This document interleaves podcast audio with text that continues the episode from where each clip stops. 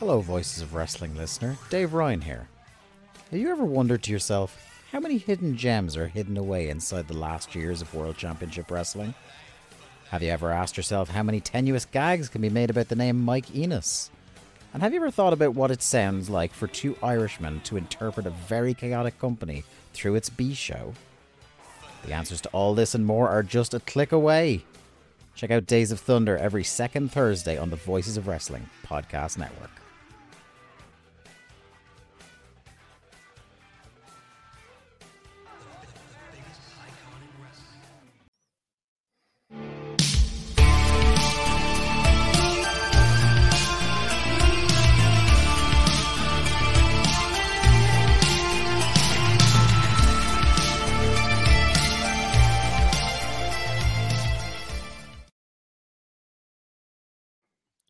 Hey now, it's the Mike and JD show, and I'm your host, Mike Gilbert, and I'm joined as always by JD by God Oliva. How you doing, JD?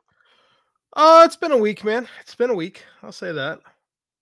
Yeah, you had an interesting week last week, so you weren't on the show. We had uh, BJ Bethel from uh, SE Scoops. Uh, he filled in for you, our good friend. Um, and he was tremendous on the show last week, and so we really were very thankful to him for stepping up at the last minute.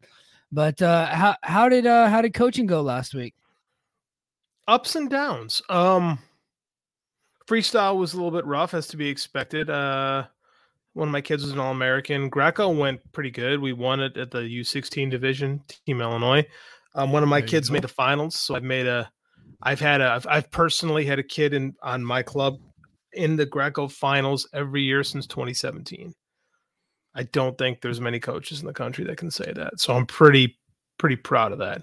And then uh, because of our Greco performance, Illinois wound up winning the the overall championship and between every division with the girls and the the Greco and freestyle. So pretty good, but uh, you know, it's been interesting since coming home. We'll leave it at that. Yeah. So um, last week I I took off of work on Friday because my wife and my daughter had been gone for two weeks. They were in California visiting a family member. So I had the house to myself. As you guys noticed, I probably I did a ton of podcasts. I was just like that's how I was filling up a lot of my time. I was catching up on a lot of TV shows I don't get to check out and movies I don't get to check out, and I um, did a lot of guest spots on different podcasts and stuff like that. Well, so on Friday I, I took the day off to to go pick up my wife and daughter from the airport, and during that day they had a meeting, um, and they was like a climate assessment survey. Are you familiar with what that is? A climate assessment survey. So not no. not like climate is in weather, but climate is in like the culture of your of where you work, right? So mm-hmm. basically a job satisfaction survey. Um, and so they they filled it out. Well, they got the results of it, and so they did this huge uh, briefing. Um, they tiered it out with the different levels of employees, and so they they tiered it out. And I'm I'm I missed the briefing um, because I was obviously I was on leave, and so during that, it was one like one after another about how me and my team are winning more awards than everybody else, hmm. and it's unfair and they kept mentioning my name specifically saying he's so good at this. And, and, it's like it's not fair and yada yada yada. And like some people are saying well they have an advantage because they have more time. To which a, a, lot of people jumped to our aid and said that's not exactly the case. Like they just do things differently than you guys. They like and then we tried to they tried to explain the process on my behalf. So i'm just getting all these text messages like this person's a hater. This person's a hater. This person hates you. And the only thing that they can say negative about me and uh, is that me and my team and I'm in charge of the team we're winning too much. so, so I'm just like what do I do? Like so uh, I you know I was just like well I just kind of laughed it off and then I came in on Monday and like we had like this whole thing about it me and my me and my immediate leadership. And I was just like it's like what what what will they have me do? I was like I'm willing to help people out you know because when you when you win an award here you have to like submit a document right? And they, we, we call them bullet statements but it's essentially kind of like breaking down the things that you accomplished during that quarter or during the year or whatever the time period is. And i was like i will help them to be able to write those better um, if they ask for it. I'll help them even if they're competing against me and my team. Um, but what i won't do is slow down so that way other people can catch up And I think that's what they were wanting to do. Or they were wanting to create more awards, right? So it's like, hey, well, if everybody can't win an award, it's not that fair. So I think somebody suggested that they create more categories to that way more people could get more awards. And I'm like, guys, if everybody gets an award, then nobody gets an award. Like, so it was like, I'm not willing to slow down. And I really don't think we need to open up and, and create more categories. I think that you guys, and this is my advice to everybody out there that's listening. Um, and I, you know, I do motivational speaking, I do all, all kinds of stuff. If you're not, if somebody's beating you at something, and JD, you can you can appreciate this because you're a wrestling coach and you're an athlete. If somebody's beating you at something, there's two things that you can do about it. You can get mad or you can get better. A lot of people choose getting mad. And a lot of times when a lot of time and then what they do and when they get mad, then it comes up with this whole other thing that, that falls under that anger, right? It can't be because I'm good at what I do. It has to be because I have an advantage, right? It's not like, oh, the playing field must not be fair because he's so far ahead. Um, it it must be that you know he he's doing something wrong yada yada yada but thankfully all of my leadership had my back and um unfortunately i'm going up for another award tomorrow so i gotta gotta get up super early in the morning and, and i don't think i'm gonna win this category so every quarter there's three categories you can go up for and i've won the first two and like i'm at the final level category i don't think i'm gonna get that final level category because that opens up to the entire base right um, I've won that award before, but it's a very hard one to get. I don't think I'm going to get it on this one. But um, so I, I had been dealing with that, and I just got out of a two hour meeting where they were complaining about it again. And I'm just kind of sitting, but they weren't mentioning my name. I was just kind of sitting there, and I was like, guys, I'm going to hold a training class. I'm going to develop training. I'm going to hold a training class.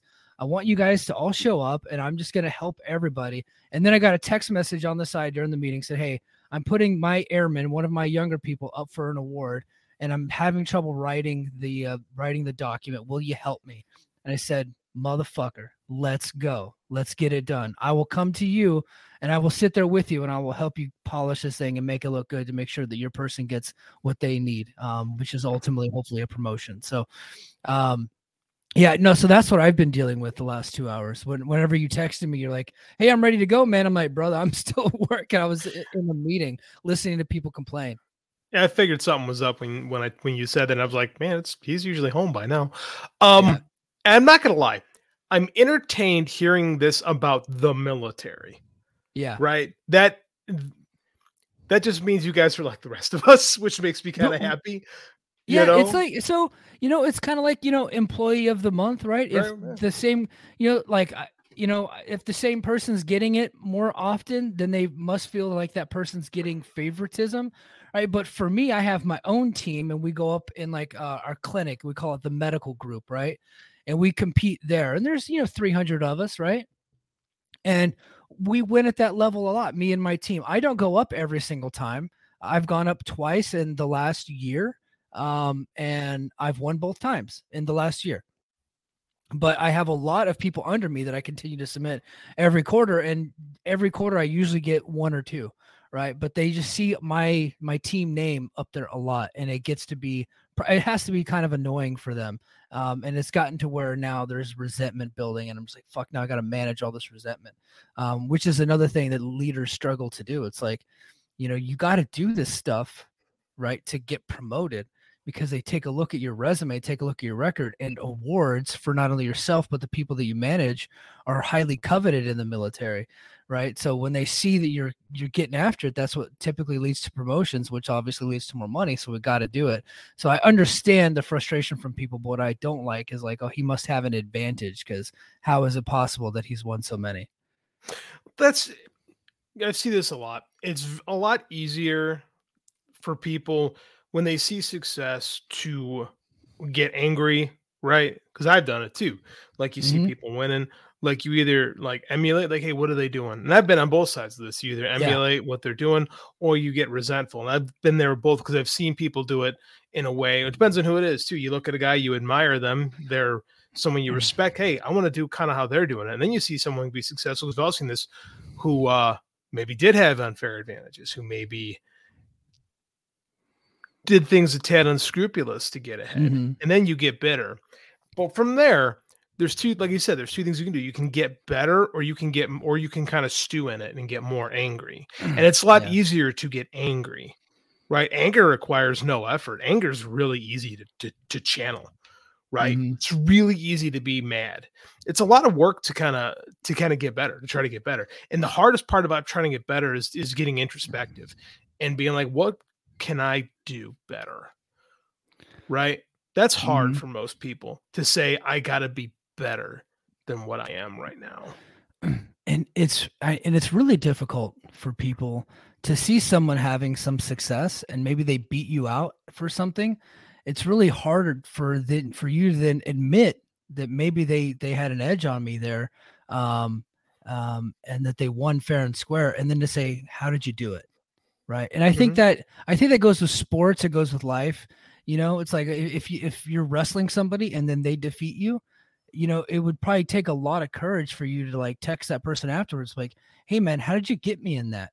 And then and then to to work on it. You see it sometimes in MMA, like after like after two fighters fight, and then the the you know one guy wins, and then the the loser of the fight like. It's like, man, you really got me on that. Can you show me how you did that? And then they go and together. Like it doesn't happen often, but you, you do, you do. There's a level of humility there that you need. But if you have that humility, you're ultimately going to be successful. Now, yesterday I gave this um I gave this like speech to a lot of so tech sergeants, right? So it's an E6 in the military. I'm a master sergeant, so I'm an E7, right? And to get to my level as a master sergeant, there's really it's a there's a boarding process. You don't really have to take a test. It's like they just take a look at your records and then they all kind of get in a room and then they vote, right? This is so, simple as that. Um, and I said, is that if you want to be a master sergeant, you have to do master sergeant shit right? You have to look at what they're doing and what they're doing successfully, and you have to emulate that. I think that goes in line with athletics. It goes in line with music. It goes in line with anything else. Like some some people, like Gable Steveson's a freak. You're probably never going to be able to do what No. he does athletically, but he's also a hard worker, right? So you could probably emulate some of the hard work that he puts into it, some of the effort that he puts into it. Tom Brady, the greatest quarterback of all time. I don't care but what anybody says. The greatest quarterback of all time. Not the most athletic, didn't have the strongest arm, but what he had was a work ethic that could be unmatched by anybody. And he worked and he worked on his craft all year round. So it's like if you want to be successful like a Tom Brady or like a Gable Steveson or or like somebody successful in your field, emulate what they're doing. Take the good stuff, leave the bad, and try to apply it to what you're doing and to your profession. You know, I'm going to play devil's advocate for a minute because there are. And I'm not saying for you because you clearly do the Yeah. right thing. You're preaching the you're preaching the right stuff. You know, I go. Um, I'm not required to do the summer stuff that I do every year for my job. I do the I do the summer stuff because I want to because I enjoy it, and um, it's how we get better. It's how we get kids better, and I want the kids to be doing it. So I can't. How can I ask the kids to do something that I myself aren't willing to do? Correct. And um we've been pretty successful like our the high school i coached for. Um we're not the best. You know a couple years ago we were better than we were. We were nationally ranked. Last year was a rebuilding year. But you know like um every year we've got like i said every year we've got guys competing in these big tournaments. Every year we were placing guys in the state tournament. We do the right things just about all the time. But i see some of my coaching brethren who don't do the things that i do who disappear you know, when those three month year is over with. And some of them can be very successful Mhm. just because of um where they are and like you know you get like and this is how in our state what often happens is you get a group of dads together and they decide well we're going to support this and they send their and they'll send like their mercenary kids to one place right and i would normally i'd be okay with that if the guys were grinders, right? Out there doing everything, you know, like helping support, you know, the rest of the state, you know, being leaders. Sometimes we don't see that. Sometimes guys just check out and then they have success and, you know, act like that, uh, you know, they, they do everything the right way. yeah, and yeah. it's uh, not often the case. So there are there are times, and you're not. You're clearly. I know you. You're you're uh, you're one of the you you speak well. You speak to leadership better than the the overwhelming majority of people I know from my fields, right?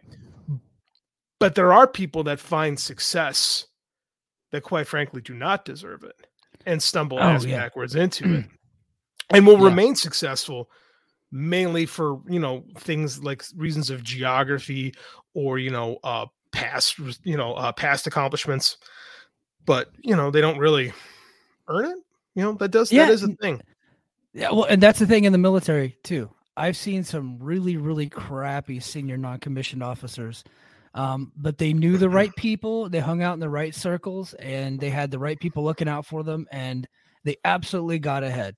Um, but that's not the majority. I would say the majority are the ones that are out there getting after it. Um, not every system is Yeah. perfect. The systems are flawed.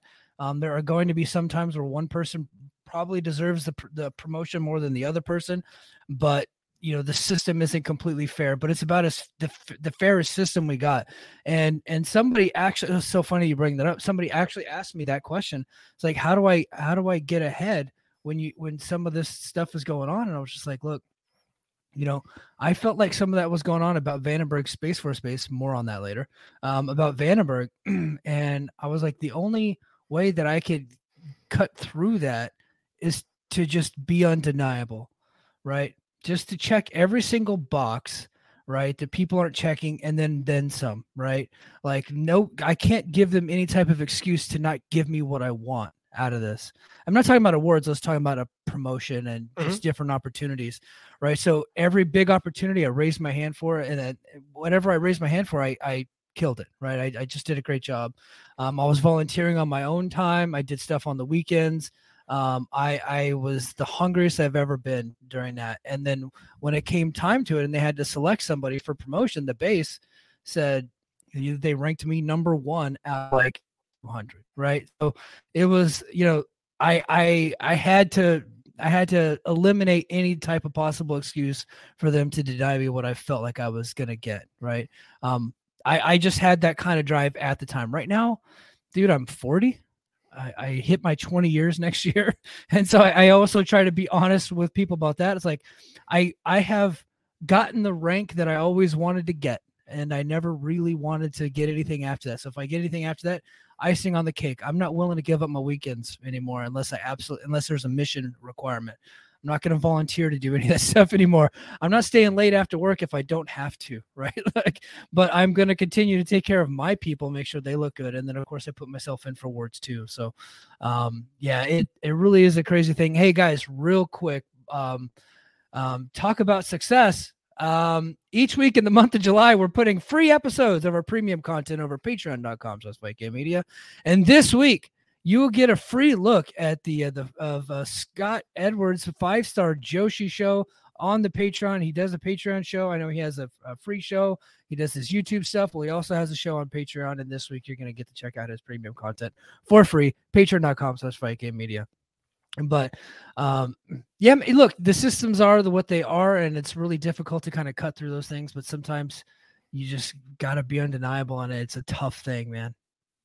and there's certain there's certain things that you know hard work and, and perseverance will overcome things like i remember i was talking to a kid once down um, he lost a match at the state tournament and he was like really disheartened that he couldn't beat a three-time state champion and i'm like and i tried it was hard to break it to this kid that nothing this person was going to do was going to Mhm. win him that match that kid was better than him right Yeah. not only was that kid better than him that kid also worked very hard right Yeah. like and he was like but you guys say you know we got to work hard. And i said i told him i said that i the reality is that if you don't work hard you aren't even in this position. Right? At some point like the universe i mean like there are just certain things that you aren't going to win based on your effort. But the effort Yeah. like, having that kind of an effort puts you in a position to be successful right? Yeah. is the vast majority of people think that think that by like by working hard then you are deserved something else right?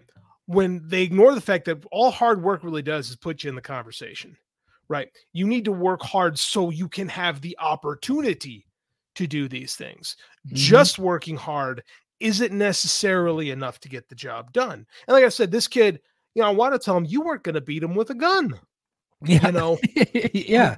that's this kid's a multiple time all american i mean like it just it, it, it wasn't going to happen and it was a very bitter pill for him to swallow and like And there then there comes like realistic expectations. Like I'm never going to be the president of the United States.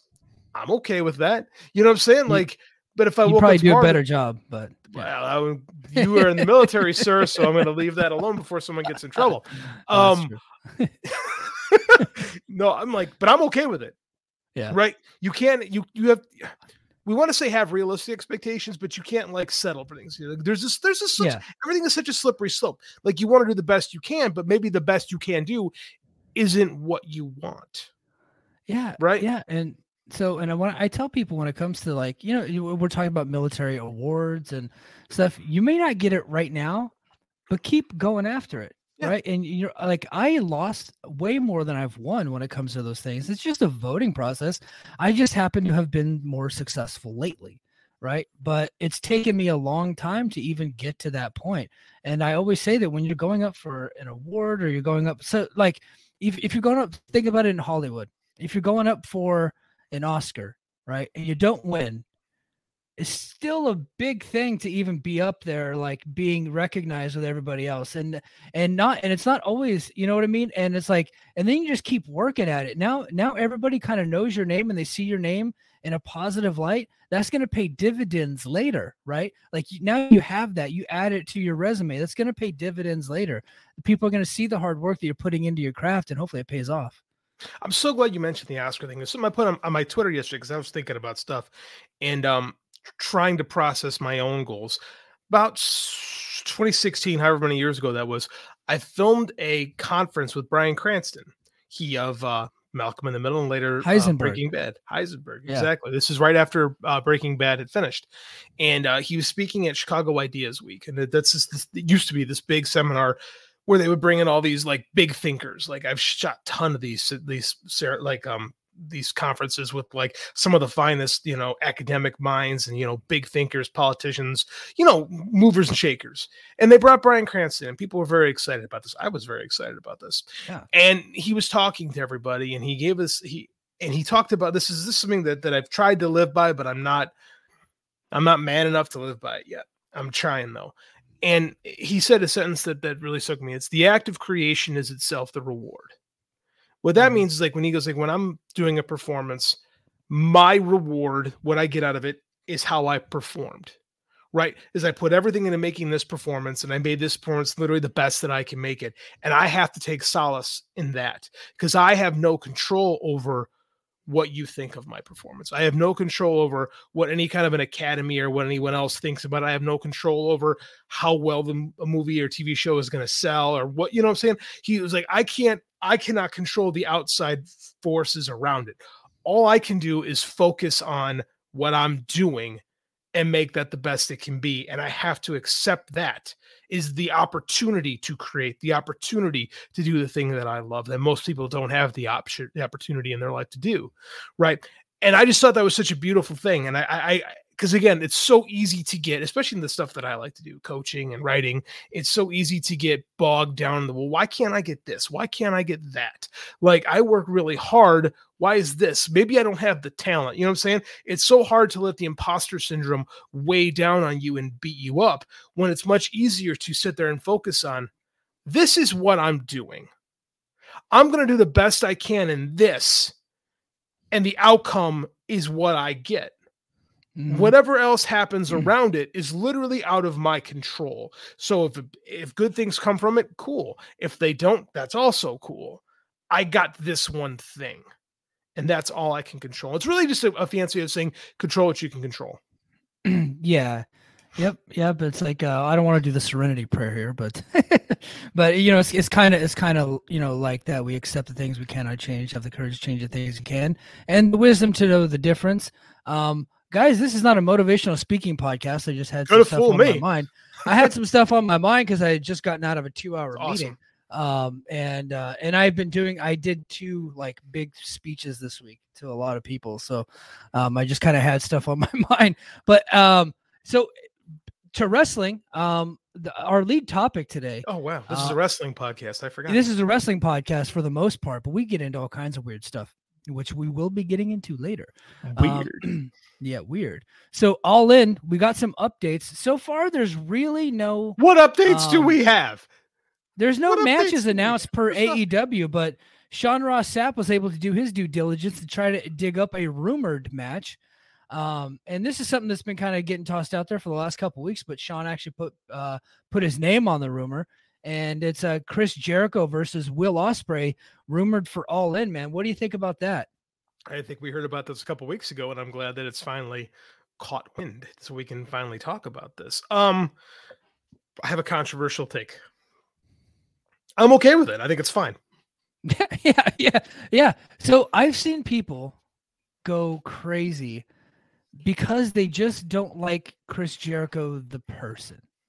Mhm. Right? Like I and and maybe I'm wrong about that. Maybe they really just No, you're don't right. like his matches. I but I feel like the whole Trump stuff and him doing conspiracy podcasts, which I happen to enjoy his conspiracy podcasts. I like weird stuff, right? We're gonna get into a little bit that later. Um, so I like I none of that stuff bothers me, and and he doesn't bother me.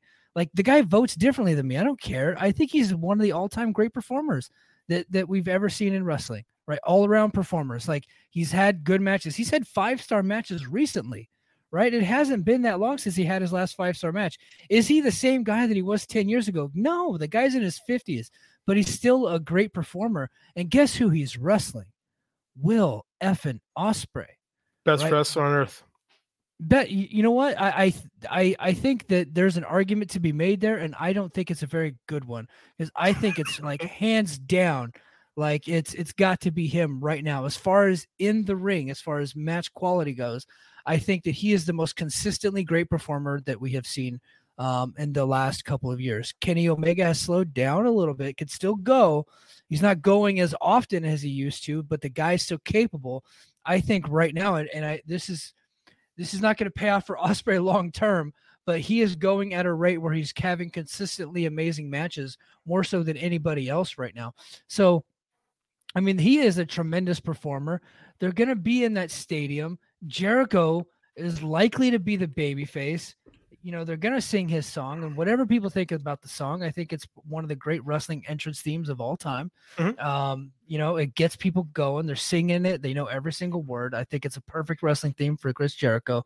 Um, Don Callis is going to be involved. There's going to be a lot of Gaga. I I think they're going to tear the house down. It's going to be fine, right? And that's the thing is like who I, I, I lean hard to the left. I don't care how Chris Jericho votes. I don't particularly care for some of the people that has on this podcast, so I don't listen to it. It's really Bingo. that easy. It's really Yeah. that easy. Like, but I'm not going to make a value judgment on a human being or a performer based on some stuff that realistically doesn't matter all that much. Yeah. Right? It doesn't matter. And I think I know people, I know AEW fans want the Kenny Omega Will Ospreay rematch. That is a New Japan match. Wrestle Kingdom is going to get that match. I know Yeah. this got put into the zeitgeist that AEW needs to make Will Ospreay in the way that um, WWF made Davey Boy Smith at SummerSlam 92. There's a couple problems with that. One, Will Ospreay does not work for all elite wrestling.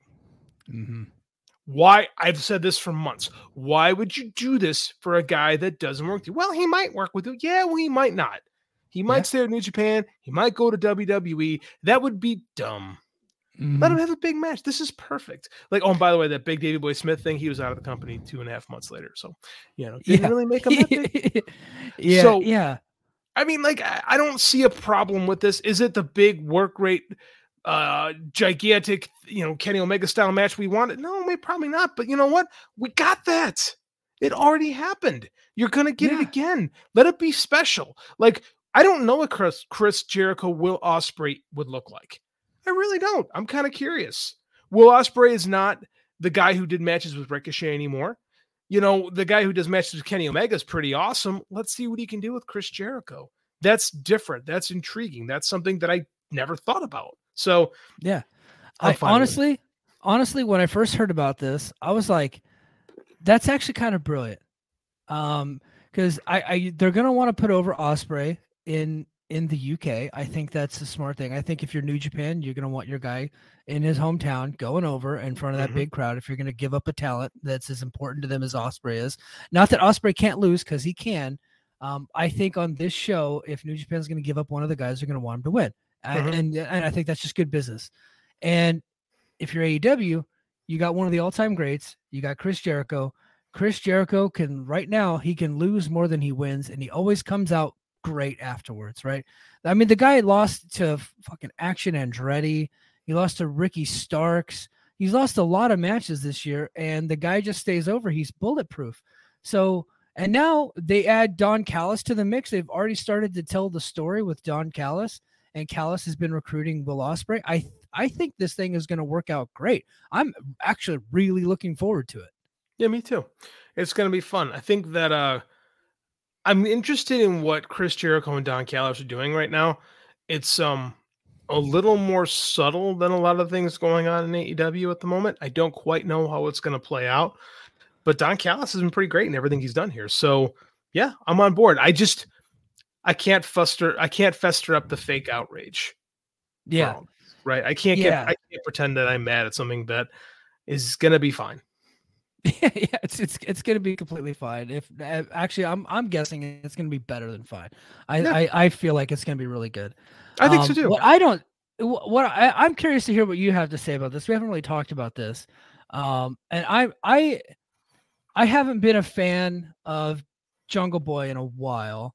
Uh, I've been wanting him to turn heel. I feel like the heel turn was the way they did it initially with Hook um, at uh, the the new Jap- the the New Japan show. What the hell was that called? Forbidden Door. um bit forbidden sorry I, I got um multiverse united on the brain so yeah for forbidden door um I, I i thought that was good i just feel like everything since then has not been that good and then last night he is um carrying around the ftw title which whatever you think about that title is fine um and he's starting to do the anti ecw stuff in his promos to dig up a dead brand from 2001 um, that has been kind of a trope that unfortunately Impact ruined for me with all the times that they decided to do it, including earlier this year. And then I saw not only that, WWE did it a few years ago when they brought the Dudley Boys back. And all of a sudden they did another thing where a bunch of heels were coming out being anti ECW. And so they recruited Tommy Dreamer, they recruited Rhino. So every time I've seen this happen in the last 10 years, it's sucked. Right. And then I hear I hear Jungle Boy last night cut one of the worst goddamn promos I ever heard in my life. I'm probably exaggerating, honestly. Wasn't very good, very forced. The guy just puts on a, a black leather jacket and grows a shitty beard, and mm. now he's a heel. I, I just didn't think it was good. And then now I love Jerry Lynn, by the way. One of like I I was a big ECW fan. I love Jerry Lynn. Um, he comes out to defend the honor of the FTW title and in ECW. ECW's been dead. Jerry Lynn is more important in AEW than he ever was in ECW. I know he was a star there, but he's been a he's been a day one guy here in AEW. Nobody gives a fuck about ECW anymore. And JD by God Oliva said it perfectly on the Brace for Impact uh, podcast. Can we let the Attitude Era die? Can we just let it die? Right? And ECW is Attitude Era shit. I'm I just don't I just don't care about it. I don't understand why we have to go this way with Jungle Boy. I know the heel turn isn't exactly working out the way that they wanted, so this is going to get him some cheap heat. I just I just thought the whole thing sucked. I'm not nearly as passionate about this as you are. Um, yeah. I for the guy that usually has all the like big explosive takes, I honestly, honestly, I thought the whole thing was fine. He got a lot of booze coming out. He got a lot Yeah. of booze. He did not cut a great promo with the booze. Someone's got to work with him. Goes, hey man, when you're getting booed, just let him boo you. That's what Dom does, Yeah. and it works great. Like that's what Don Yeah. Callis does. To just soak in those boos because people are starting to dislike Jack Perry. Jungle Boy is dead. Um, I don't like Beethoven no. don't like Beethoven. I saw I think it was in our Discord before I bounced from the Discord uh, that someone suggested 90 using the 90210 theme for Jack was- Perry. That was Joe, my cousin Joe. He somebody actually Freaking posted brilliant. A, he posted a video in the Discord from Reddit. Somebody actually did his walkout, replaced Beethoven, and put the 90210 theme, and it was fucking great. It it would work perfectly. Tony Khan loves spending money on useless things. Um and people.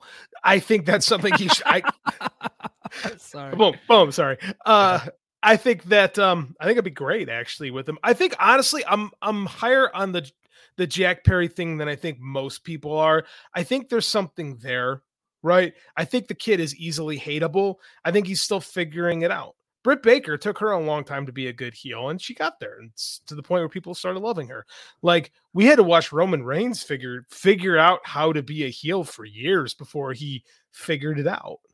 Yeah. Right? Now he's figured yeah. it out. Like that's part yeah. of this part of what's great about wrestling is that like it's watching people evolve. Like not everybody mm-hmm. is a finished product, nor should they be a finished product. Now, to your point about ECW, I would agree with you, except for the fact that Taz brought the stupid belt into this company, and they're finally doing something with the stupid belt, right? Where yeah. he says, This is a stupid belt. This belt is stupid. So I'm like, okay, but, now we're on. That's a but that's a babyface move for me. I'm like it's like, yeah. yeah. you're right. Yeah, you're right. It is a stupid belt. Uh, I saw somebody on Twitter say, you know, they should just throw it over a bridge. And I said, no, put it in an actual yam bag. Because Taz, like you said, go to me into yam bag. Shut the fuck up, you idiot. See, Loser. you're letting your eh, this is you letting your impactness show through because Taz drives you crazy, and anything yeah. ECW bring back drives you crazy, and this is from yeah. you know years of and of impact I, abuse. I used to walk around in a Taz T-shirt, by the way. I was such a Taz fan when he was in ECW, and I just am not a big fan of his announcing. So I actually I, I, like Taz. I like this podcast. I'm a fan of his announcing. I'm, I, I did like, like his Taz. podcast. Yeah. I like I like Taz. I got a soft spot. Maybe I'm alone in that. Um I think that if they're gonna do something, if we have this stupid build and it gets if this leads to the end of the FTW belt, I'm okay with it because it makes sense. Like it's not yeah. just bringing back ECW for the sake of bringing back ECW. Like you've got a guy, you've you've got the dumb belt you're calling out the fact the belt is dumb. Do something with it. And realistically, Jerry, I don't have a problem with Jerry Lynn having a match in 2023. No, this people say all upset about it. I want to watch no, this. I, I am a big fan of Jerry Lynn. I love it. I just if Jerry, I just don't care about Jerry Lynn defending the honor of ECW. That just doesn't interest me. But Jerry Lynn defending the honor of AEW, a guy he's been there, or uh, defending the honor of veteran wrestlers, you know, I am cool with that. But ECW, I don't care. Uh, yeah, and, I, and again, once again, because you had yeah. this being to death, yes. and this clearly, this clearly is designed to bring somebody in, right? Because yeah. Jerry, here's I because I've watched decades of pro wrestling. Jungle Boy is going to beat the shit out of Jerry Lynn. Somebody's going to make a save, right? Yeah. Somebody, or he's going to go through a couple ECW guys because that's how pro wrestling goes. Who who is that going to be? Um, my fear, my fear was they're going to do a favor with Impact and bring Bully Ray in, and then I have to quit the show. uh, no, no, you cannot, sir. I, honestly, what I would love, I would love for them to bring in Tommy Dreamer. Oh God, would, then I have to quit again. That no, that would be what I want because these fucking AEW fans deserve this pain. uh, because they have such a good product all the time. Dynamite's yeah. Dynamite's never really all that bad. Like no, there's some shows that are like better than others. Yeah. But when Dynamite, when a Dynamite episode is bad, it's really not even that bad. Like this, I, I didn't think this week's episode was all that good. I still haven't it finished fine. it just because I was because I was just kind of bored with it, so I didn't even finish it yet. But I wouldn't even say like there was other than you know Taya and Britt Baker, like everything else was I thought was pretty decent. I didn't look and and I, I'm being a little tough on Jungle Boy, and I think it's because I don't like the the the ECW addition to it. You don't I like feel like Boy. Well, and so I as far let's get back to Jungle Boy. What I don't want is I don't want them to give up on him because he's still a young guy. And I don't like think you said, he's yeah. a he's evolving, he's learning. I I feel like the execution hasn't been great yet, but he has to go through this stuff. He's yeah. got to, you know. I I watched a um a documentary on Paramount Plus called uh, about the Comedy Store. Ooh. And they said one of the biggest teachers for comedians and even the greatest comedians, today's greatest comedians, they will go and they will try their material at the comedy store and they will bomb. Some of your favorite jokes from modern comedians that you love started out as really shitty jokes and really shitty bits. So they will go there and they will bomb completely, which I think is what independent wrestling is designed for and things like that. But they don't, AEW doesn't like the talents are allowed to do indies, they're allowed to do all this stuff. I, I think that's what NXT is designed for. I think with Jungle Boy, look, you can't put the toothpaste back in the tube. You're not going to send him back to the minors because I think people will hold that against him. I think you got to let this guy walk through the fire and, and bomb and, and get better. And you, you could see people come through that and be great. We saw it with Roman Reigns. We're witnessing it right now with Dominic Mysterio right? WWE has given him a lot of advantages. They piped in some booze and stuff like that, but he has come through that and he is a he has become not in the ring match quality wise, but he's become a really good performer for them and he's gotten really over, right? So I think that they need to have Jungle Boys back on this stuff. Don't listen to guys like me bitching, right? Just support the kid. I agree with you 100%. I think one of the things you can't criticize WWE about is their willingness to stand by people they believe in. Yeah. They stood by John Cena. They stood by Roman Reigns. Those are top notch guys that had a lot of stumbles figuring things out but they stuck with them. And when they believe in somebody, they stay, not always, but when they believe in somebody, they'll give them a lot of chances. And I think Tony Khan has shown that when he believes in somebody, he's going to give them multiple chances. Right, because that's how you get better. We talk a lot about what this is this show today, so I'm gonna go in this into the growth mindset. Right, we talk about growth mindset stuff in wrestling all the time.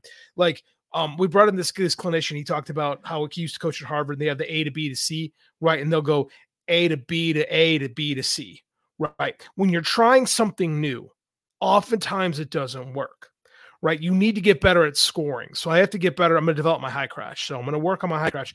And the idea is if I shoot a high crouch in practice, I get squashed. The guy walks around me. Well, clearly I shouldn't shoot the high crouch. No, wrong. You need to shoot the high crouch. You need to get better at it because you need to develop that attack. You need to be able to go yeah. to both legs. I'm doing some wrestling analogy because it's fresh in my head. So you need to keep working on that to get better at it, or else you're never going to get better at it. Right? You need to fail. You need to fail so you can go back to formula and figure out, okay, this worked, this didn't. Now I have to do this better. Right. And then you go from failing to just getting better sometimes. Then you go from getting better sometimes with it to getting better most of the time with it. Then you're scoring with it in the practice room. And the next thing you know, you're in a flow state. Boom, there's that high crash and you just scored with it. But that comes from repetition and being willing to fail. Some people aren't willing to fail. Most people never grow. Most people never mm-hmm. get better. I'll say this for AEW with Jungle Boy with Jack Perry is they've seen him fail right? Because I said that I said before, right? People will argue with me up and down this, like that the all the um the world title program exacerbated his problems. And that is a good thing because that is what he needs to get better at.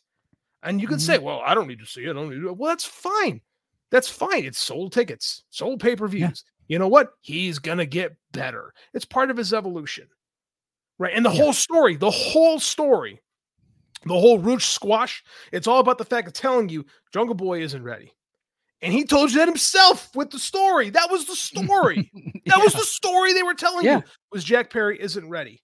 Do stuff like that in Japan all the time. How's Yota Tsuji doing in the G1? Uh, don't get me started on that. Not he should have beat Sanada. He should have beat Sanada, damn it. he's got to get better. That's in, the, in the G1.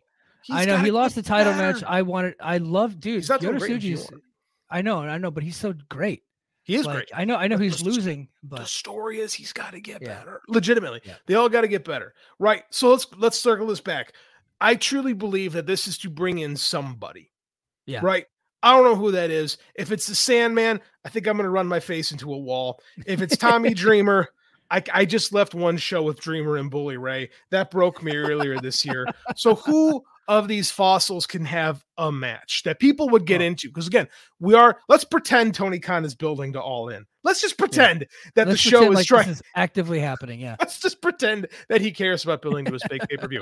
Who is a guy that he could do that with from ECW that could have a good match still? Masato Tanaka would be cool. Uh, yeah, that's someone that yeah. popped into mind because he can still go. Masato Tanaka yeah. can still go. And you know, Tony um, Khan's a hardcore fan, and he probably watched Tanaka at Noah earlier tear it down. Did. What about what about Rob Van Dam? What I mean, RVD has yeah. it's been it's been a while since we've seen him. Well, I think he's got some concussion yeah. issues, but I mean, what if it's Rob? You know, Van I did a I did a story on him back on uh, the old Combat Republic days, um, where he has severe concussion issues, and I actually like not I published my story. Rob Van Dam. What's that? What so not Rob. So it won't be well, Rob. No, no, no. He wrestled for Noah earlier this year too. So like, oh, you're still, right. I yeah, forgot. the guy's still working. So he was at the time. This was 2020. He was working for Impact. He did a podcast with Stone Cold Steve Austin. I actually retweeted the clip earlier because uh, uh because JD and, and John and I were batting around ideas about who it could be, and somebody um I think it might have been JD. I th- actually I think it was you, JD. Said, you know, but what about Rob Van Dam? He's connected to Jerry Lynn. Well, I I went and dug up my old tweet. You're ruining our bits, man. You're ruining our bits. well, well, I dug I dug up my old I dug up my old tweet and um, I I remembered that yeah, he has these concussion issues. I dug up my story. I wrote a story about it, and I was pretty passionate. It's like this guy's got severe concussion issues, memory loss, he, you know, yada yada yada. He said he's had over a hundred concussions in his career, and that he wasn't going to be wrestling much longer. And then I actively told said it in the public. I was like, Impact, you got to stop. I'm not saying the guy should get fired. He can do other things in the company, but you can't let the guy wrestle anymore. Um, and then he continued to wrestle, and then I think he took a bunch of time off, and then he was working Noah most recently. I think either at the end of last year or early at the beginning of this year. Um, could he come in? Look, there has been talent with some neck and injury issues that WWE wouldn't clear, that AEW was able to clear. Right? You know, Page. Um, Bryan Danielson did get cleared, but uh, I was gonna say, Page, let's Page, be fair. Bryan Danielson Page is, was a big Page one, is yeah. the first one to come to mind. New Japan wouldn't clear Shibata. AEW was able to clear Shibata. Would they be willing to clear Rob Van Dam? I don't know. Like WWE wouldn't clear Sting. Sting's had a whole fourth career uh, in the last couple of years. So I'm I'm saying it is possible, and hopefully he's healthy, and hopefully you know if he does work a match, it'd be great. Another guy that I don't think enough people are talking about, um, not connected to ECW, but connected to Jerry Lynn very much so to the beginning of their careers. Oh, X Pac. What do you, dude? There was a rumor going around a few months ago that AEW was talking to X Pac, right? At one point, and then maybe they couldn't get a deal done. He wrestled for Game Changer not that long ago. Um, I think he got, got hurt in a match with Janela or something like that, but he's seems like he's healthy and could go. I think that would be cool. If it's X Pac, count me in. I would be shocked if Sean Waltman is not on a WWE Legends deal based on who's in charge yeah. in that company. Yeah. But if that that actually because AEW likes to have the deep continuity for the super nerds, like mm-hmm. the people listening to this show, like so if Sean Waltman were to show up in defense of Jerry Lynn, people will go crazy and it would make complete sense. And yeah. you know, 10 other dudes would be like, that doesn't mean I don't understand it. So you know, people would get context? all butthurt. What's the context yeah. of this? I don't, you know, how is yeah. the average fan supposed to get this? So hey, well, uh, they they they need to show me a vignette about why they, they need to do it before the surprise happens. JD, like you can't just do the surprise. You have to do the you have to show all the matches and stuff that they went through all their over the years, uh, and then do the surprise. That's what they want. Mike, they're they're doing more video packages than they've ever done yeah. in the existence of this company. They explained a heel turn at the beginning of the show, right? They explained it, and there's I I don't know what more they can do. They yeah. can't make people happy, I guess. Um, yeah. Sean Waltman in this company, sign me up. I'd be fine if he's got one more match left in him. I would like to see X Pac do some kicks in a Bronco Buster to mm-hmm. to old Jack Perry. Yeah, I would color. You know, sign me up for that. That would be fun. I would be in full support of that. I don't think it would ever happen though. No, because because he's a Kliq guy, right? Well, well, he, he might be on that Legends deal, but he did do Game Changer. I don't know if WWE Legends are allowed to do Game Changer. I don't know. Game Changer. First of all, I don't think there's any laws when it applies to Game Changer Wrestling. It is the most outlaw promotion of all time. Yeah. Uh, I I would if he's not under a Legends deal, he would be the second anyone sniffed this. Yeah, because they they're not going to want one of their guys, and that you know it's just it's not Sting because Sting was never really their guy, right? right? Like I would be shocked. I would be pleasantly surprised if Sean Waltman came in, dude. That that would be great. Actually, yeah, I would love yeah. that. That that would rule. I would love to see Waltman like because he's clean. You know what I mean? And, yeah. Like the end of his career did not go very well because of all the drug issues. He's gotten himself clean. Last I saw, he gotten himself into really good shape. He's just a guy that like a veteran that everybody loves. I would love to see this guy yeah, get too. one last run in pro wrestling in his 50s because he's he's Jericho's age, mm-hmm. right? They're the same age. Maybe, maybe I know he had the the really bad neck issues for a long time, and I know he had didn't he have hepatitis or something like that? And then like, uh, but so. he got the he took the medication and now it's out of his system, so he's good to go. So if he's healthy and can go and he's on a Legends deal, if you're asking Mike who the pick is, I I like I personally I'm a bigger Rob Van Dam fan than I am an X Pac fan, but because I know of his concussion issues and he's wrestled recently, um, I think I would rather see X Pac in this spot, even though he's not connected to ECW. Actually, more so because he's not connected to ECW because I don't give a fuck about ECW anymore. Isn't that sad that we've yeah. had so many ECW revivals that I've learned I've grown to hate ECW? Um, yeah, man. yeah. Color me in. I guess they have to call him Six Pac or just Sean uh, Waltman. I guess when he came I think in? he might You know what? You, you know how like Billy Gunn didn't own that name up until he went to AEW. So the the the, the domain, the IP domain or whatever, it expires after time. And if WWE doesn't pick it up, you have the option to, to buy your own name. So that's why Gunn owns the rights to Billy Gunn. He might actually own the rights to X Pac. He might. That'd be cool. I, you yeah. know what? I'm I'm hoping that you put this into the world and it actually happens because now I'm super interested. Yeah, yeah. Count, count me in for that. Um, you know, so let's let's. I don't want to talk about Taya for too long, but I do have Taya listed here as one of the topics. You know, she posted a tweet earlier, and I wanted to get into it where people were insulting her match, which I think is fair game. Mm-hmm. I, I, did not like that match with Britt Baker. Um, it was not um, good. And I, and you know what? And I bet Britt and Taya don't like that match either. Mm-hmm. Sometimes mm-hmm. things just don't work out, right? Um, but when people got into making fun of her looks and making fun of all this other stuff and saying the harsh things, she's a human being, right? Mm-hmm. Like I know Taya Valkyrie is a character, is a fictional character um, on television, right? She has a real name, but when you start attacking like physical characteristics of somebody, male or female, doesn't matter. When you start to do that, like they feel that stuff and they see it and they read it. You got to be careful with that stuff. Um, and you know what? And and her run has not been good. I'll be honest. Like I have not been impressed with this run in AEW, and I think saying that is fair game, right? If someone's not living up to their potential, you call them out on it, right? That's what these podcasts are about. It's critical thinking right? But talking about her appearance and the the thing, the mean things that people were saying about her, I, I off limits. I, I I'm not down with that stuff. No, I agree with you 100. percent Um, in our BFI chat, I was like, I I was like, I'm hard on Taya. I was when yeah. when the show was braced for impact. I don't think she's very good, but I don't think she's a bad human being, and I don't think she's done anything to deserve the flack people get. Like, it's one thing like if you go if you go at a dude online who's a hot takes guy that's what they want. They want that engagement. They want you to the arguments and stuff like that. Guilty as charged.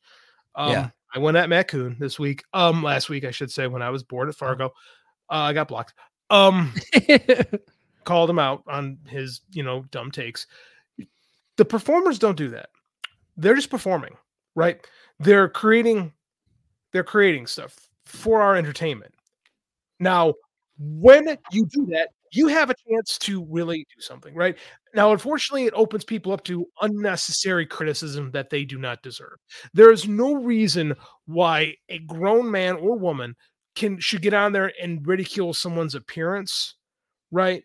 Or whatever just to to pop your friends or you know entertain yourself. You know realistically too if you can say the match isn't good which i don't think is a problem but you don't got to at the person there's no reason that she should wake up in the morning and just be deluged with all kinds of insults. And a lot of those is because people feel the need to tag people right? They want people to know that there's an issue with them like oh i want presume i got this great zinger i'm gonna make sure that you this person sees it and da, da, da it's not right, man. Like, if you have an issue with someone's performance, just say, hey, I didn't think Ty and Britt was very good. You don't got to tag them. Just say, I didn't think it was very good. I thought the match sucked. Because, quite frankly, the match did suck. Uh, 52 30, we're going to break.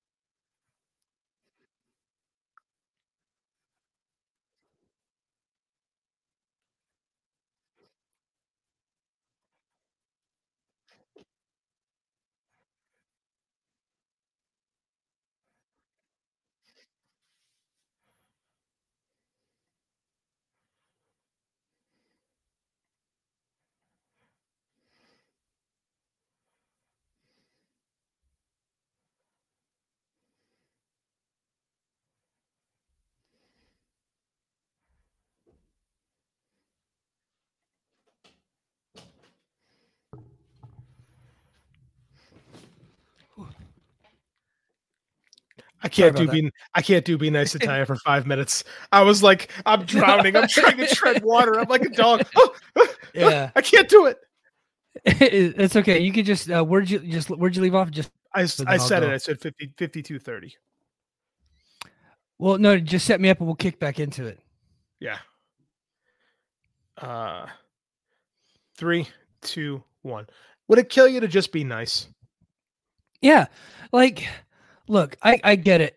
She she hasn't really lived up to her billing. I think when they I think when they brought her into AEW, there was really high hopes with her, Why? and well, well, because I'll be honest, like she was kind of seen very favorably among Impact fans, and most of that centered around her 2018 to 2020 run, where she was champion for a long time. She had really good matches with Tessa Blanchard, um, and when and some others, and then when she and then she had a really good match with uh, Deonna Purrazzo and a really good match with Jordynne Grace. But then when you take a look at those three wrestlers, it's like okay, Yeah. maybe maybe maybe maybe that had more to do with it. She didn't really live up to her potential in NXT. Um, and I know not a lot of people, not a lot of people listening to the show probably watched it. And then when she came back to Impact, they kind of hid her in in Mhm. a in a trios kind of tag team, like a Freebird style tag team. So I she has regressed since I first started your watching her. tongue comparing the Death Dolls to the Freebirds, sir. I just said style where they have three people in it, JD. Those matches were ass, by the way. We we covered them all. Yes, y- yeah, yes, they were.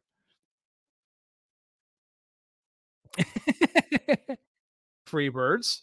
Did yeah, you see this picture float of the Iron Claw floating around? I the internet today? did. I did. I dude, I'm excited for the Iron Claw. I I too. I'm man, I'm really like like I know I know like there's gonna be some real nerds out there like, well, actually that match did not actually take place in 1983. It was 1981. Look, they fictionalize stuff for Hollywood, okay? You gotta check your brain at the door. But they're telling a story about one of the most famous and tragic families in the history of wrestling. Count that as a win. And they got legit actors in this thing. Yeah. They got um Zac Efron and uh the guy who stars in the bear whose name escapes me at the moment, but he's Uh, he's all the all the rage right now. Um this should absolutely be the most depressing movie of the last 10 years. And if it's not, it's Yeah. then they've messed up. Um legitimately, how much steroids is Zac Efron on in this movie? Um, The answer is all know, of I- them. all so I think I think he was like, "Hey, Brian Cage, um, can you can you tell me who your pharmacist is? Who's I want to take all of them. Yeah, who's your All guy, of the- Cage? And- I'm not like, saying they- I'm I'm not legitimately saying Zac Efron is on steroids. He's on steroids. He's just in he's just in excellent shape. Excellent, excellent yeah, yeah, yeah, yeah, yeah. He's he's even got the steroid belly where like his stomach is protruding a little bit, but it's all muscle. That It's that ear- weird, that man. that mid '80s WWF gut. He's he's kind of got a little bit of that going. That being said, I mean, like it looks awesome. Like I looked at him, I clearly went, "Well, that's Kevin, that's Kerry, that's Mike, that's Mhm. David." Like it's Yeah. very obvious who's playing who in this, and man, they could really do something with this movie. I hope, God, I hope it's good. I Yeah. hope it's good because we've never had like a serious pro wrestling movie before. Well, we had we had the wrestler, and and I and I Oh, really yeah, like the wrestler that. Mickey That was my- Rourke, but Yeah, I'm full of really, really, that's yeah, no, but the wrestler is really the only one like where it was like Hmm. about wrestling.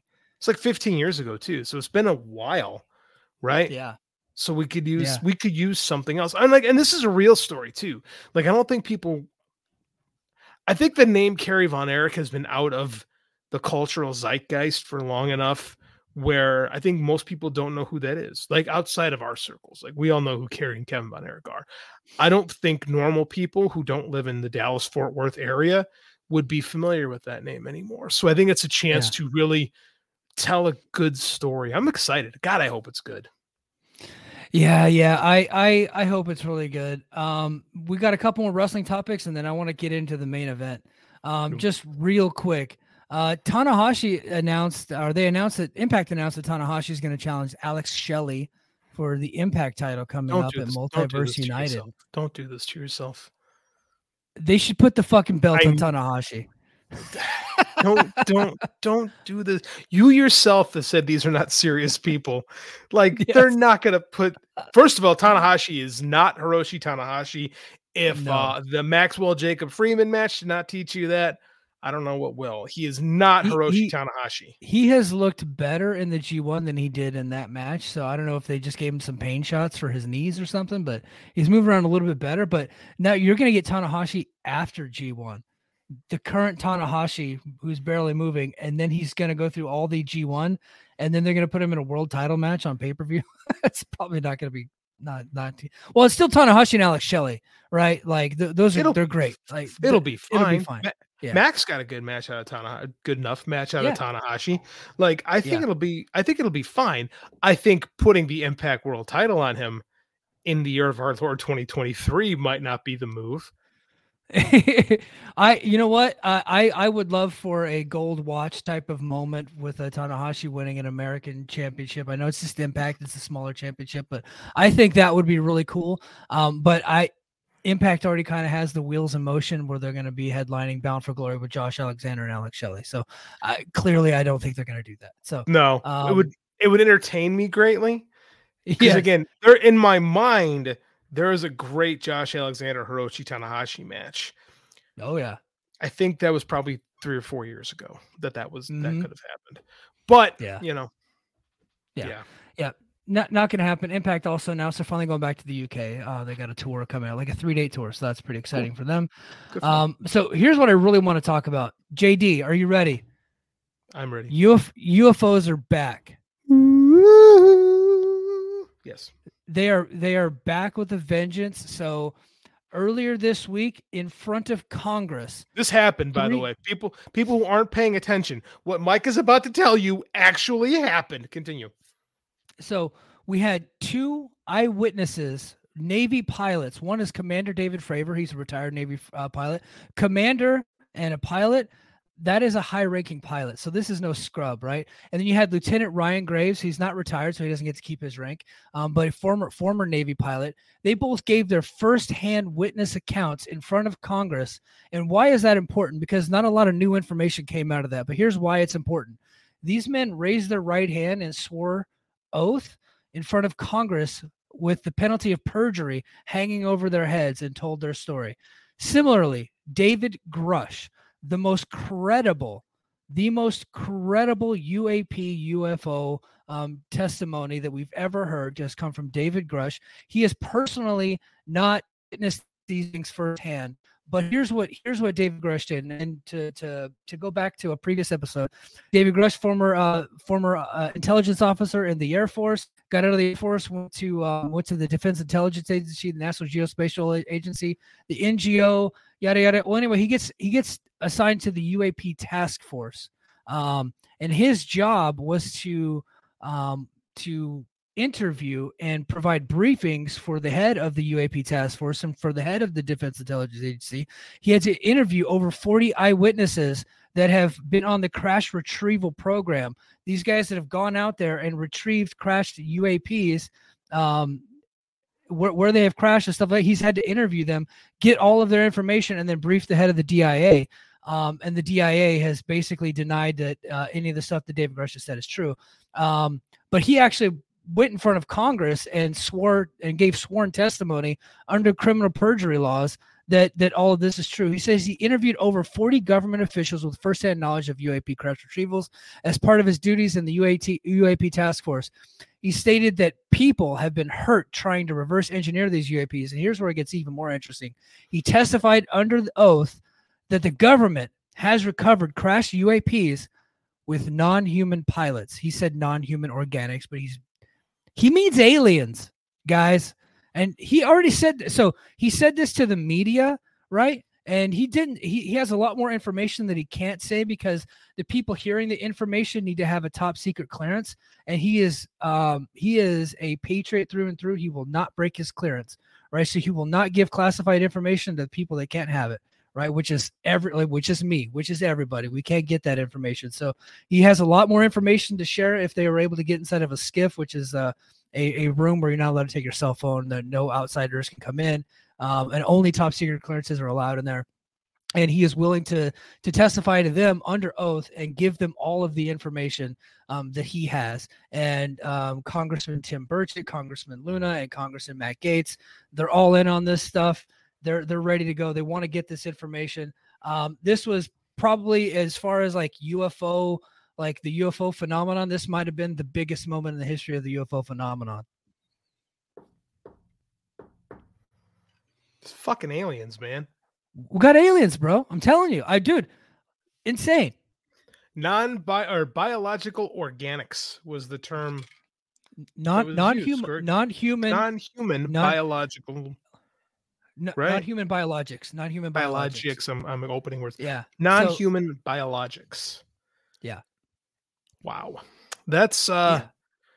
Mike, that's absolutely horrifying. Like I it scares me beyond the concept of rational thought, to be quite frank. So you got to hear Commander David Fravor. If you just go into your Apple podcast and you put in David Fravor UFO, um, or you go into Spotify, he has been on a few different podcasts and it'll come up. His story of encountering a UFO while he was off the coast of uh, San Diego, off the Nimitz. So this UFO that he's talking about is like a 40 foot spear, a sphere, sorry, sphere. He said it kind of looked like a propane tank and it was just hovering over the ocean. So he went to go and count. He was at 20,000 feet. That thing was about at 5,000 feet and he could see it from his plane and they captured it on his radar. But unfortunately, they kept jamming the radar, the object. And then he went to go and counter it. And he had a, a wingman, like essentially another plane that was above him, um, watching his back. And so you got two different pilots, two different wingmen, and two different aircrafts all watching this stuff um, happen. And this thing is like going starting at zero and then moving at a, a speed faster than anything they've ever seen before.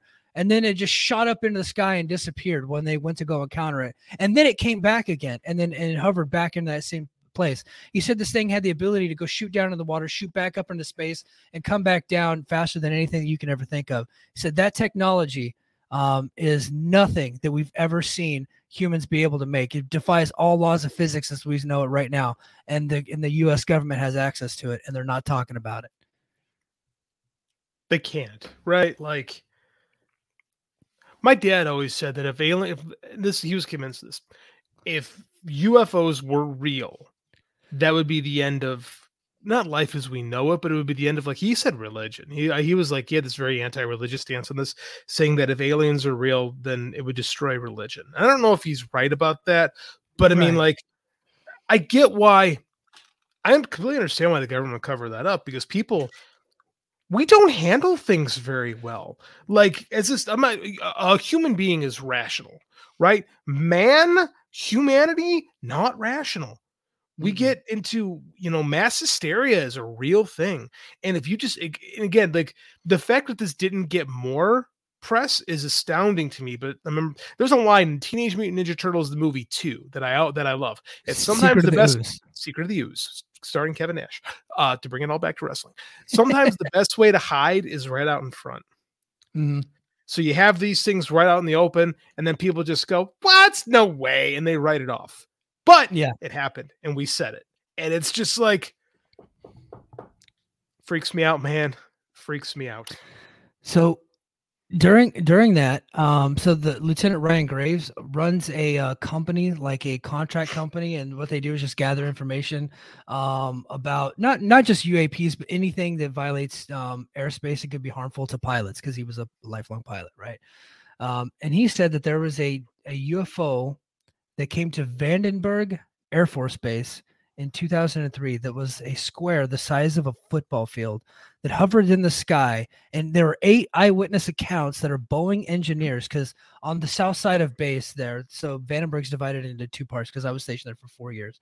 Um, it's divided into two parts. There's the there's the south side, which is where we have the the NASA launch complex, the SpaceX, and all the other space launch complexes. And then we have our Boeing engineers where they have these like hangars and stuff where they're doing all kinds of you know work and yada yada yada. Well, they they witness this thing um, for 45 seconds, hover over the sky, and then disappear like that.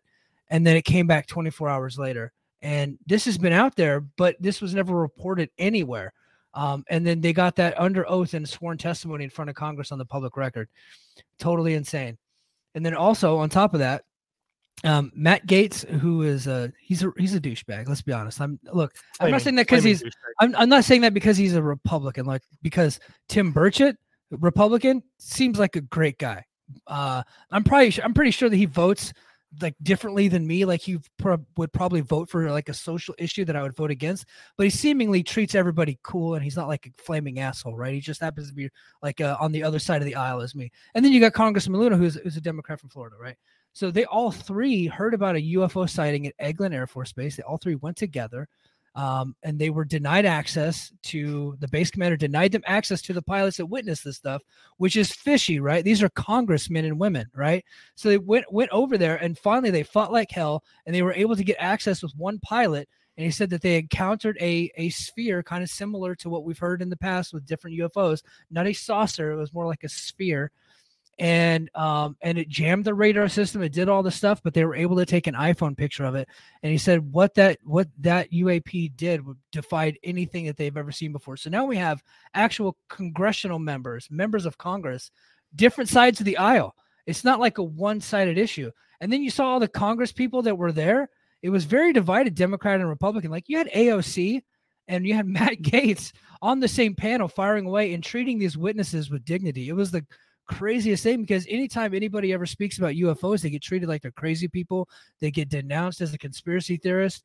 Well, it's different now. And I think it's because you have high ranking military officials and, and, and experienced pilots coming out, coming forward. And then now you got this guy, David Grush, who is really changing the narrative on this stuff. He he's very intelligent in that he called it non-human organics or biologics, non-human biologics, as opposed to saying alien. You Aliens. know what I mean?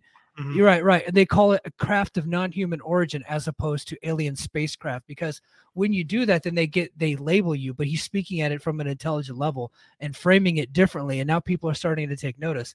You you got look, CNN was covering this thing, right? Like I saw some there were some stories come up from Fox News. News Nation has done a very good job of taking treating this seriously and, and treating this whole thing with dignity. This is a huge story, and I think it's only going to get bigger from here we're going to have more people testifying. They're hopefully they get into that skiff and talk to David Grush before you know the people out there that want to kill him actually kill him because that could happen. Because that shadow government is real, right? Before any of that happens.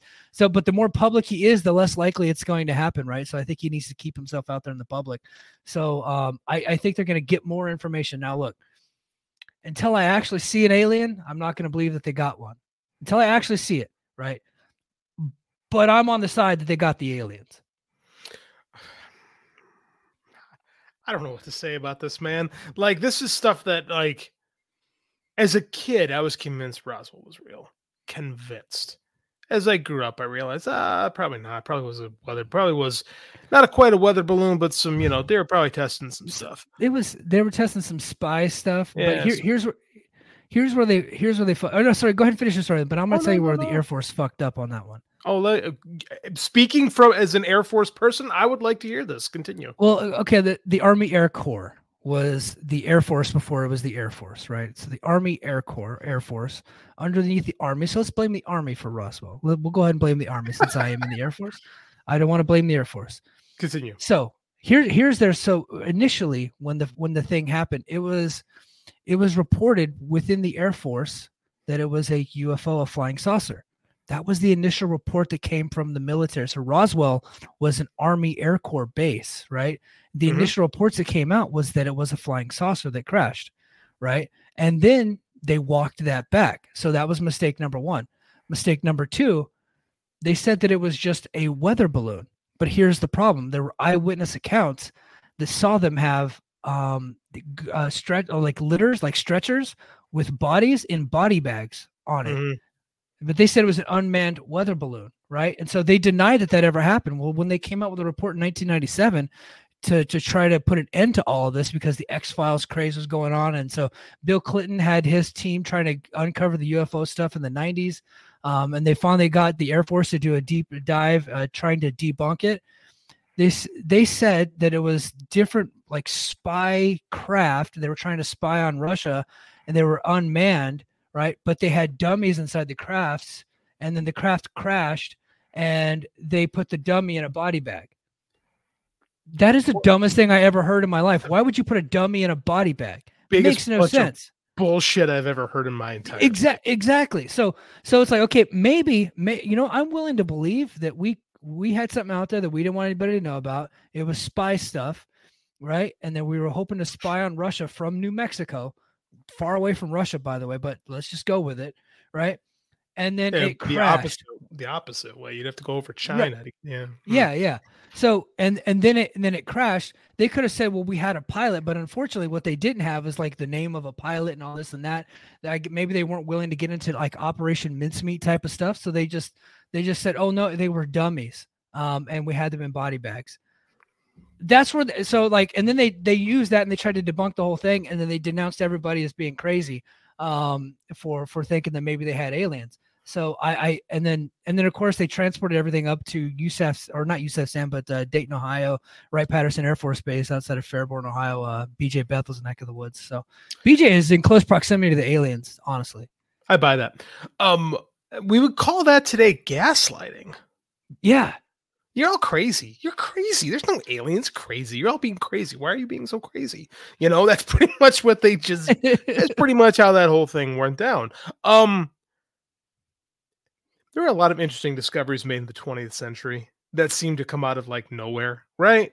yeah, yeah. I'm not a I'm not a conspiracy theorist, but uh it's been very it's very do you realize the vast majority of of like scientific advancements happened between the years of 1900 and 2000 and since 2000 it's gotten even crazier you know Yeah. um yeah. So so check check this out. i'll check it out So when when was the when was the Civil War fought? uh 18 i believe 1861 to 1865 Right. So the last um the the um the last surviving member of the Civil War was born in 1850, right? And then in by so and then in the Civil War, all they had were guns and cannons, right? By World War II, during the span of that person's lifetime, they died shortly after World War II, right around World War II. We had a nuclear bomb. How incredible is that? Like just just think about it. That's that's less than a hundred years right there Mhm. right that's the span of somebody's lifetime we went from we went from muskets and cannons to a nuclear bomb an atom bomb that that killed hundreds of thousands of people right in, in one fell swoop. Well two two of them. There's two bombs but yeah. So like that's just that's incredible. So now you're telling me that we can't have spacecraft coming from outer space? You know what i mean? It's like you're you're telling me that that's not possible when they just discovered that the that the galaxy or outside the galaxy, like the universe, is twice as big as they originally thought, right? That they're finding new planets. There's this planet X out there that that people are talking about. Like, dude, this thing is, of of course.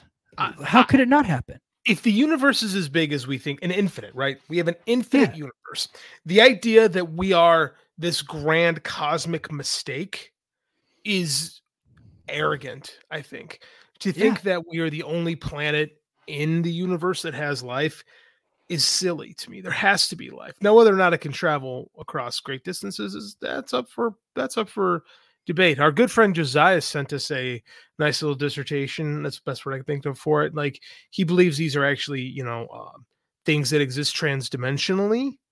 I don't know man. I, it's sure. Why? I mean i'm, I'm that was- That was one of the things Grush said in front of Congress. He talking Yeah, he was. he was talking dimensions. about the different dimensions and he was comp- he was trying to describe holographics and how he was comparing it to shadows and how a shadow falls upon something i never felt more stupid in my entire life listening to him trying to describe different Yeah. dimensions like i was just like sure i mean i'm of the to think that this is all that there is out there i think is arrogant and foolish um part of me wonders if the reason why the word is getting out for all this is to soften us up to the fact that not that they are coming, but that they've already been here and have been And- here for quite some time. You know, UFO sightings predates America. Oh yeah, Right. Chariot, of, Chariot of the Gods, man. My mom read this Yeah. book in the '70s because she was weird, called Chariot of the Gods. It was basically about all how aliens formed, like you know, it was basically ancient aliens in the '70s, Yeah. right? How aliens formed like all the the great cities of yesterday and stuff like that. And people say, well, that's pretty racist to think that just because people weren't civilized as Europe didn't mean they could do something, you know, which I kind of agree with. However, you are correct in the assumption that, and not assumption, the assertion that people have been spotting UFOs for as long as people have been looking up to the sky. Yeah, they there's like in in Asian civilizations, they have these UFO stories. They have like the the the art the drawings on their walls and stuff like that from these ancient buildings and stuff with UFOs, mm-hmm. saucer like stuff, sphere like stuff, and now we got squares and and yada yada yada. So this thing isn't isn't an, an American problem. We just happen to have the most advanced technology and the most advanced government that's out there, and we have people willing to stand up to it to to release this stuff but there are there's people fighting for it in the UK there's been there's mm-hmm. been sightings in India there's been sightings in Baghdad there's been sightings in Mexico there's been sighting in Brazil every Australia yeah yeah Brazil Australia there's been sightings everywhere right? And there's there's an idiot one of the congress people uh, he's from Missouri and he's he um he was acting as a skeptic, right? And he goes, "Well, I'm from I'm from Missouri, so you got to show me." Shut the fuck up, you idiot! I get to show me state. You're a stupid dummy. That guy really, that dude thought really long and hard about that. Yeah. thought like he planned that. I was like, I got a zinger. I got yeah. a zinger ready for this guy. Dork. Yeah, um, and then and then of course Grush just destroyed him. By the way, um, saying I will like get me in a skiff and I will show you. Basically, is kind of what he was saying. So, um, and then and anyone, people are does, does uh, anyone have the balls to do it though? Are they gonna can can that happen? Can they get him in a skiff where he can say, "Here's here is what I can't." You know, is that possible? Can that can you, that happen? You know what? I I think I think that it can because we have bipartisan support, not only in the Congress but in it's the, the only thing we have bipartisan support for. Is yeah, they, Chuck Chuck Schumer, he is the Senate Majority Leader. He has taken over for um, for Harry Reid, who was big into this stuff. Mm-hmm. Um, Harry Reid is no longer with us. So Chuck Schumer, look, I'm not a big fan of Chuck Schumer either, but he seems to be like, hey, I'm willing to support this, right? And he wants to do like a um, um they pass a bill to release the the records on this stuff, much like they passed a bill years ago about the JFK assassination. Please don't get me started on that one. It's coming up on the 60th anniversary, and I'll go down a rabbit hole, and my wife will be mad. Let's wait till, downstairs watching JK, JFK videos. Let's wait till November when we have a slow week, sir. yeah. Then we'll then we've got some some stuff to talk about. Yeah, because I too but, have thoughts upon this subject. But yeah. Yeah, so but I, I, think getting stuff like that released and revealed and, and whatnot is going to be difficult. I think that there's enough public support that the Congress can at least get inside of a skiff and get the clearances necessary to be able to receive this information um, from not only David Grush, but I think that the um, the Inspector General uh, of the intelligence community that he put his whistleblower complaint to because he has actually had um, retaliation on this stuff. And so um, hopefully they get both of those people in the room and they can divulge the information that's been released within the intelligence community. So that that's that's the hope, and I think that's the next step. That would be interesting to see because, like you say, like you, you're I like your shadow governments conspiracy things. I laugh at them because it the truth scares me otherwise. to, like it's too terrifying to think about it being, you know, the the reality. Um, if this were Russia, our friend would have a, a little uh, cup of polonium tea waiting for him. Fortunately, this is the United States, and that doesn't happen. Hopefully, hopefully. Hope, hopefully, hopefully, but we are going to talk about JFK later this year in November. So, oh, we've heard the plans have been made. We are we will the Thanksgiving episode. We will be discussing JFK. yeah, JFK. But hey, I hope I didn't scare everybody. I know we only talked a little bit of wrestling, but uh, there wasn't much to talk about. But slow week, slow news week. But hey, we managed to get a you know an hour and twenty minutes, so uh, I'd call that a good episode, man. Um, hey everybody, head over to patreon.com slash fight game media where you can get more premium content. And we have an episode for free this week from our old friend Scott E. Wrestling. He's doing some Joshi talk um, and his Joshi Talk always does really well for us. He's uh, one of the best guys on the network. So mm-hmm. everybody go and support him and support uh, Fight Game Media, man. And uh, and continue to support us. Like, share, review our, our recap, and comment our our YouTube videos, please, and share our uh, share our podcast after you get done listening to it. Thank you, everybody, and until next week, mahalo.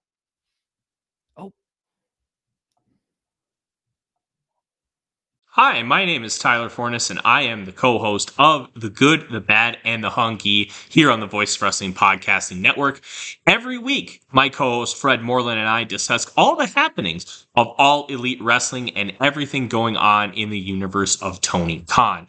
We talk about Dynamite, we talk about Rampage, and we will talk about Collision when the time comes as well, along with all the appearances outside of AEW from all the best talents in all elite wrestling.